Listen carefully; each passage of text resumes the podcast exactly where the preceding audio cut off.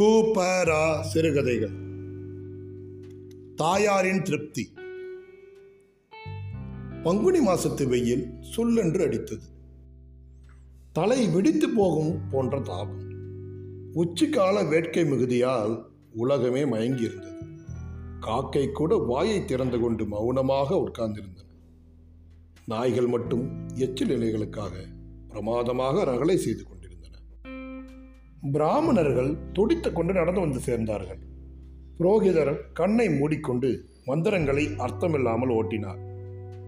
பிராசீன வீதி பவித்ரம் திருத்வா என்பவைகளையும் மந்திரத்துடன் சேர்த்து ஒரு ராகத்தில் பாடிக்கொண்டே போனார். பிராமணர்களுக்கு வஸ்திரம் கும்பம் தட்சணை இவைகள் கொடுக்கப்பட்டு சாப்பிட உட்கார்ந்தார்கள். சுந்தரேசையரின் தாயாருக்கு அன்று சிரார்த்தம். அவர் நாஸ்திகரம் அல்ல ஆஸ்திகரம் அல்ல. தென்னிந்திய ஆங்கிலம் படித்த பிராமணர்களின் திருசங்க கூட்டத்தை சேர்ந்தவர். ஸ்நான சந்தியா வந்தருதிகள் விதிப்படி நடக்கவில்லை. ஆனால் தர்ப்பணமும் சிராதனமும் மட்டும் தவறாமல் நடைபெறும். அந்த தினங்களில் மட்டும் விபூதி பஞ்சகச்சம் இவைகள் பவித்திரத்தை சந்திக்கும். சுந்தரேசையரின் பஜனை ஒன்றும் விளங்கும். அவர் அதில் அசாத்திய முகம் கொண்டவர். ராம சங்கீர்த்தனத்தில் உருகி கண்ணீர் விடுவார். அதற்காக ஊரில் அவரை கொஞ்சம் கேலி கூட செய்கிறதுண்டு. ஆனால் ஆடி மதத்தில் வெகு சாதுவான பிரகிருதி. பிச்சைக்காரன் என்றாலும் ஏதாவது கொடுக்காமல் அனுப்ப மாட்டார் அதிலும் கூன் குருடென்றால் அரை கால் என்று கொடுத்து விடுவார் இதற்காக அவரை பற்றி ஊரில் உலகம் தெரியாதவர் என்றும் கொஞ்சம் கிறுக்கு மனுஷன் என்றும் பேசிக்கொள்வதுண்டு. பிராமணர்கள் சாப்பாடு முடிந்து பிண்ட பிரதானமும் ஆய்விட்டது. பிராமணர்கள் திருப்தி சொல்ல வேண்டிய கட்டம். சுந்தரசேகரின் மூன்று வயது குழந்தை வாசலில் விளையாடி கொண்டிருந்தவன் உள்ளே ஓடி வந்து அப்பா வாசல்ல பாட்டி வந்திருக்கா? சாதம் வேணுமா? என்றான். பாட்டி வந்திருக்காளா? அதாரா என்று கேட்டுக்கொண்டே சுந்தரேசையர் வாசலில் போய் பார்த்தார் வாசல் படியில் கையில் தடியும் தகர குவளையும் உள்ள ஒரு குரக்கிழவி சாய்ந்து கொண்டிருந்தார் அந்த தவிப்பை பார்த்த சுந்தரேசர் மனதில் திடீரென்று ஏதோ ஒரு எண்ணம் ஏற்பட்டது.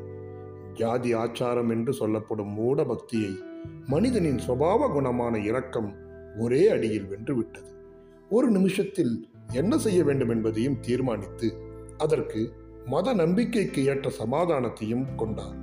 சட்டென்று உள்ளே சென்று ஒரு பிண்டத்தையும் தன் தீர்த்த கலசத்தையும் எடுத்துக்கொண்டு வாசலில் வந்து உருண்டையை கரைத்து கிழவியின் குவளையில் பிடி என்று ஊற்றினார். அதை மட மடவென்று குடித்துவிட்டு கிழவி அப்பாடா உசுறு வந்துச்சு.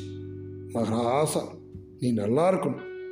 உன்னை பெத்த வயிறு என் வயிறை போல குளிரணும் என்று சொல்லி சிரமம் மேலிட்டு படியில் சாய்ந்து விட்டார் என்ன? என்று ஓடி வந்த பிராமணர்கள் இதை பார்த்து திகைத்து போய் அடாடாடாடா என்ன அபச்சாரம்? சார்த்தம் நஷ்டமாயிடுச்சு. என்ன அக்கிரமம்? யார் இப்படி சிராத்தம் செய்ய சொன்னார்கள்? என்றார்கள். ஏன்?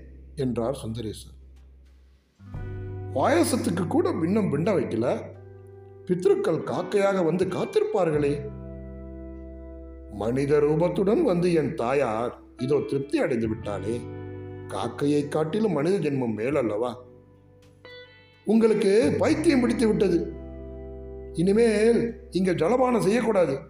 ஓய் சாஸ்திரிகளே தாம்பூலத்தை இங்கே எரிந்துவிடும் என்று சொல்லி பிராமணர்கள் வஸ்திரம் கும்பம் தட்சணைகளை கைப்படாமல் எடுத்துக்கொண்டு கீழே கால் வைத்து கூட நடக்காமல் சென்றார்கள்.